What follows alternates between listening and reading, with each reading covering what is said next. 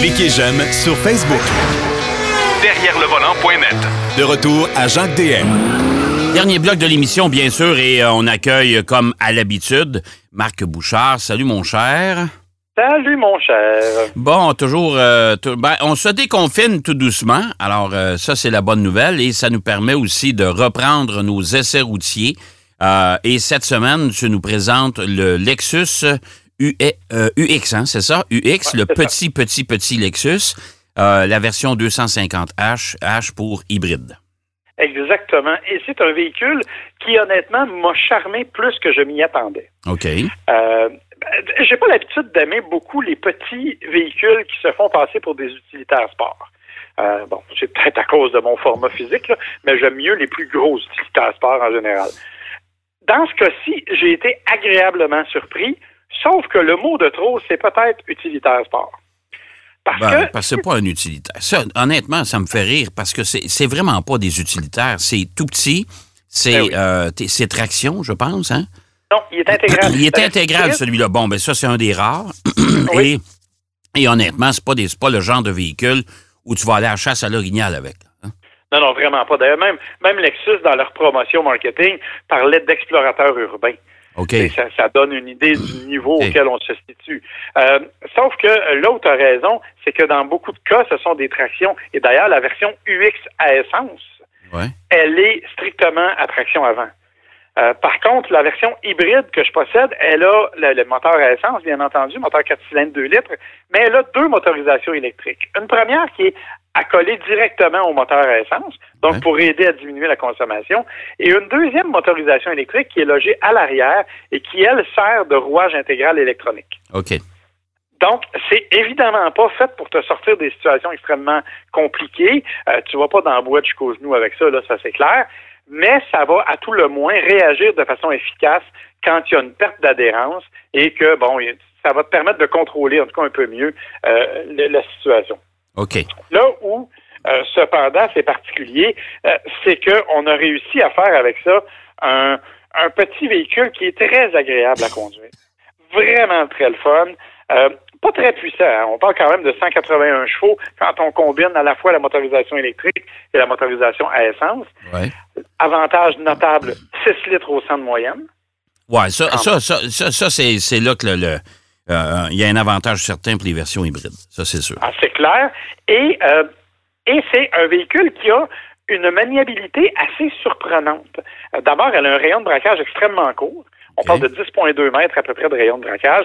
Ça veut dire que vous pouvez littéralement vous faufiler n'importe où avec ça. Et comme il est très court, ben, ça vous permet vraiment de vous glisser dans, dans le trafic sans problème et dans n'importe quelle place de stationnement.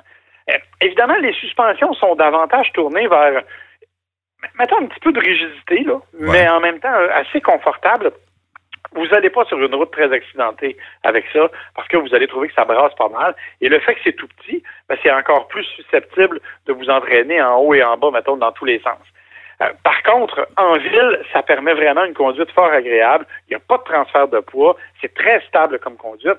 Et ça, vraiment, c'est une qualité indéniable. Autre qualité agréable, c'est le fait que l'on puisse choisir les modes de conduite. Il y a un mode éco, il y a un mode normal et il y a un mode sport. Bon.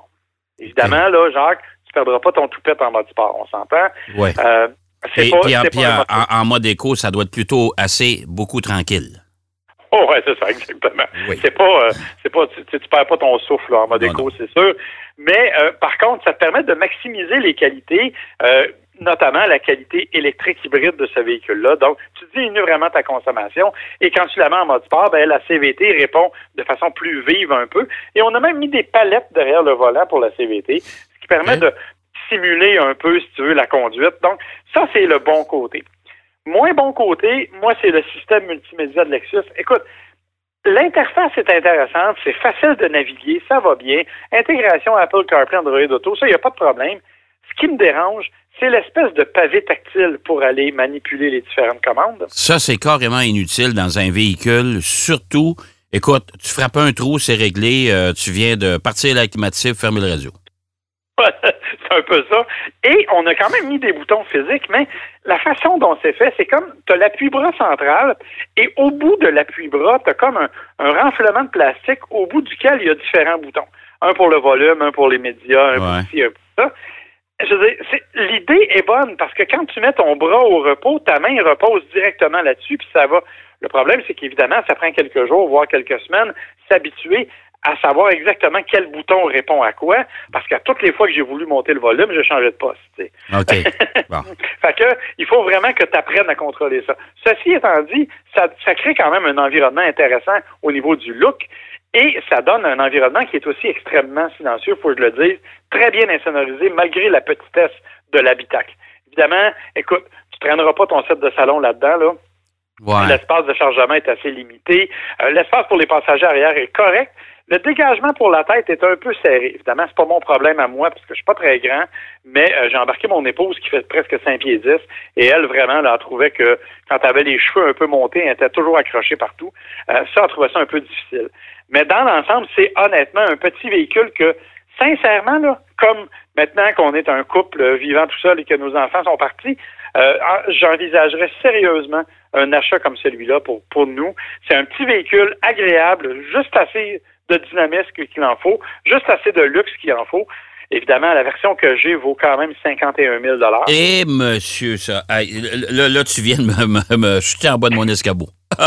mais, mais en fait, c'est qu'elle vaut 42 000 incluant transport et préparation, mais qu'on a ajouté des options. Je te parlais des palettes au volet, de toutes sortes d'affaires. Évidemment, ce sont des options, donc on a près de Mais- 8 000 d'options. Euh, ça fait considérablement remonter le prix. Mais entre toi puis moi, Marc, là, 52 000 pour un véhicule de- aussi petit que ça, moi, là, je commence à avoir de la misère, là, honnêtement. Là. Oui, moi aussi, mais en même temps, je regarde les prix des VUS, là, et tu sais qu'il y en a beaucoup, hein, de 40 000 maintenant. hein.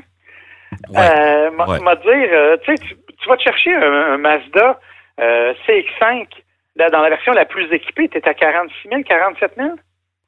Ouais, mais tu sais- quand même. Au moins, t'as t'as grossi un peu. Tu as grossi un peu, mais n'empêche que tu pas le luxe et tu pas la. Tu sais, là, on, on est quand même dans une marque de luxe. Va voir un Ouais. X1 de BMW, va voir le GLA chez Mercedes. Euh, on est le, le GLB aussi que, que je vais rouler bientôt. Euh, ce sont des véhicules qui sont, ma foi, dans ces prix-là. Oui, c'est Ouais. cher, je l'avoue, là. C'est- Mais c'est un véhicule de luxe et c'est vraiment fait pour être présenté comme ça, avec la douceur de roulement qui vient avec. Et écoute, faut quand même leur donner la fiabilité aussi. Ah, ça ouais, demeure un Lexus avec tout ce que ça implique. Ça, c'est sûr que tu n'auras jamais de problème avec ça. Écoute, c'est un produit Toyota, on s'entend à la base. là. Alors, euh, ça, la fiabilité, c'est remarquable pour euh, le constructeur japonais. Exactement. Bon, euh, là, on a parlé du UX. C'était notre premier essai après pandémie. Euh, maintenant, il y a un sondage qui a été fait sur le rapport qualité-prix, valeur des véhicules. Et ça, tu as mis la main sur ce sondage-là. Oui, et je trouve ça très intéressant parce qu'on n'en tient jamais compte. OK? Quand on regarde ce que les firmes font en général comme sondage, c'est qu'ils vont sonder les gens en disant est-ce que ta voiture est fiable ou pas? Est-ce que tu es satisfait de ton auto ou pas? Bon, j'aurais tendance à te dire que si j'ai dépensé 90 000 pour mon char, je vais te dire que je suis satisfait de ma voiture. Euh, Hein? Oui, tu, tu vas être un petit peu gêné de dire que tu pas content. Exactement. Donc, la, la valeur de ces sondages-là, elle n'est pas complètement négative, mais elle est, disons, euh, aléatoire. Pas très, pas très objective, honnêtement. Non. Chez Centric, ce que l'on a fait, c'est une, c'est une firme nord-américaine. Ils l'ont fait pour les États-Unis et pour le Canada. Ce qu'ils font, c'est qu'ils prennent la valeur objective des véhicules. C'est-à-dire qu'ils prennent un véhicule et ils regardent non seulement le coût d'achat, mais la totalité des coûts qui y sont reliés. Donc, euh, les coûts d'en- d'entretien, euh, les coûts de, de- de- de possession, parce que, euh, mettons, comme je disais, c'est deux autos de même valeur, mais une fait 10 litres au 100, l'autre fait 6 litres au 100. Bien, évidemment, celle qui fait 6 litres au 100 va être une meilleure valeur objective. Euh, Ils ont tenu compte de la valeur de revente. Donc, la totalité des coûts qui sont associés à un véhicule, ils l'ont appliqué sur chacun de ces véhicules-là. Euh, ils, ont, ils ont sondé à peu près 3400 véhicules et ils en sont arrivés à déterminer par catégorie quels étaient les meilleurs rapports qualité-prix. Donc, les meilleures valeurs objectives de véhicules. Ils l'ont fait pour les marques. Et du côté, par exemple, des véhicules personnels de passagers, c'est Mazda qui l'emporte. Alors que du côté des véhicules, des autos de luxe, c'est Lexus OK. qui présente les meilleurs, euh, les meilleurs rapports qualité-prix. Du côté des, des petits VUS, de, de ce qu'on appelle mainstream, le grand public, c'est Subaru. OK. Alors que, alors, là, je suis sûr que tu vas être surpris. Alors que du côté des VUS de luxe, c'est Lincoln. Lincoln. Ouais, ça, j'ai été très étonné. Ouais. Euh, mais effectivement, c'est Lincoln. Et du côté des camions, la meilleure valeur, c'est Chevrolet. OK? Mais là, il faut que je t'explique Mon Dieu, Chevrolet ont- va être content. Il était tellement désespéré de rien gagner. Exactement.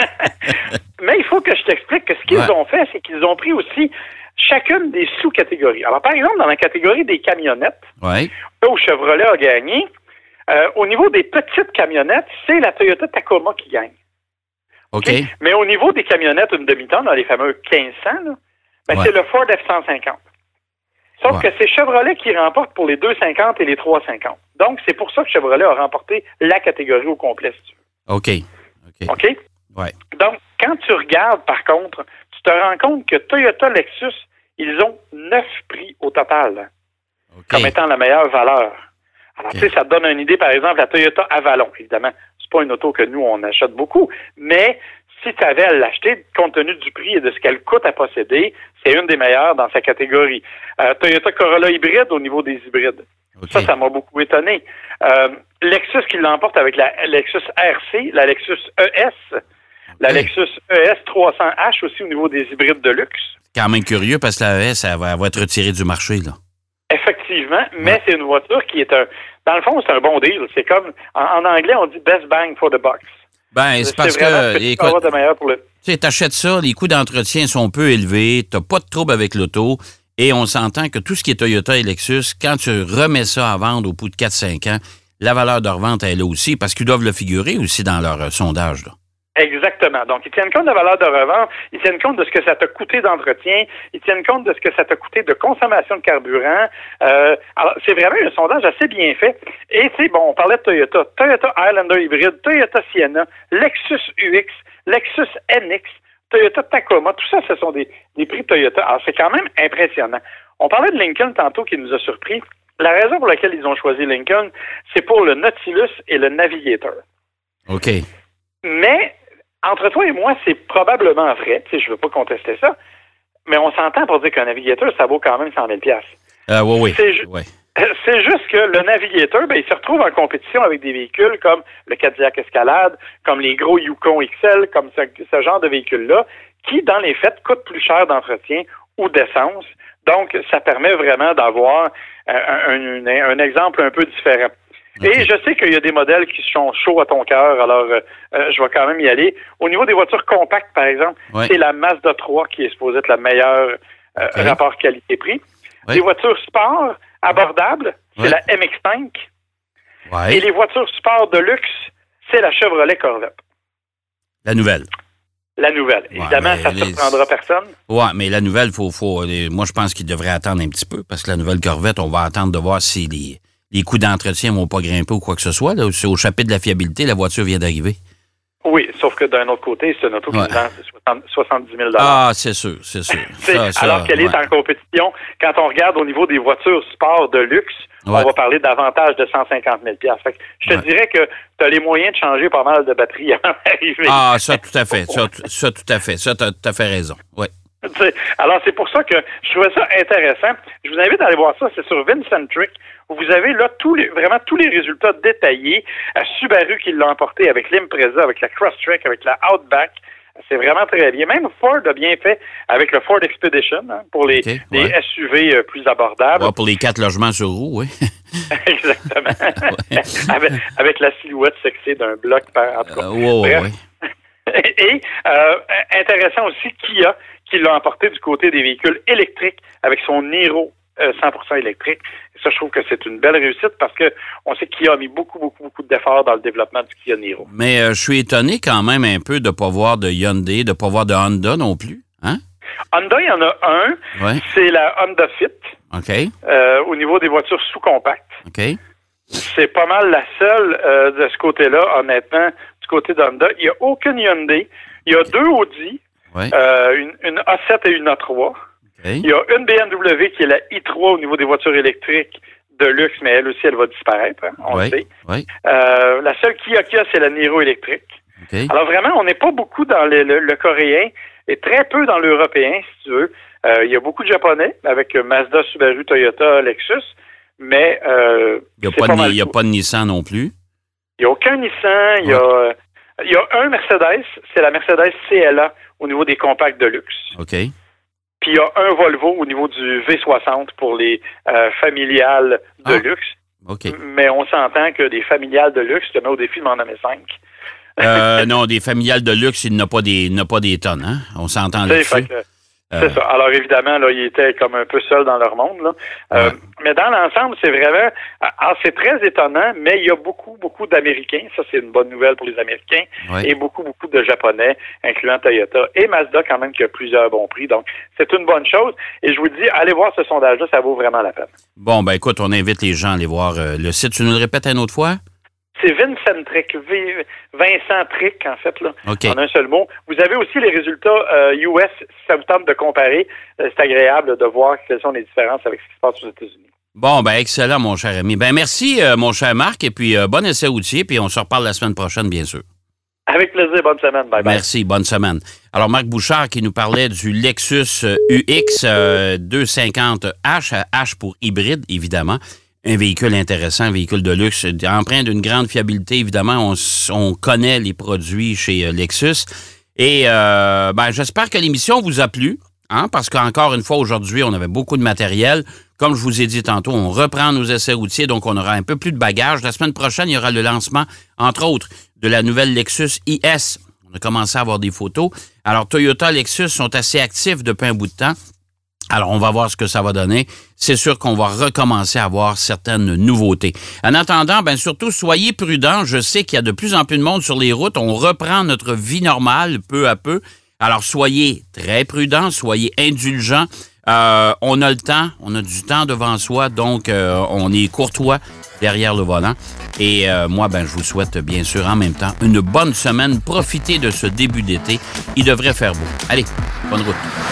Derrière le volant.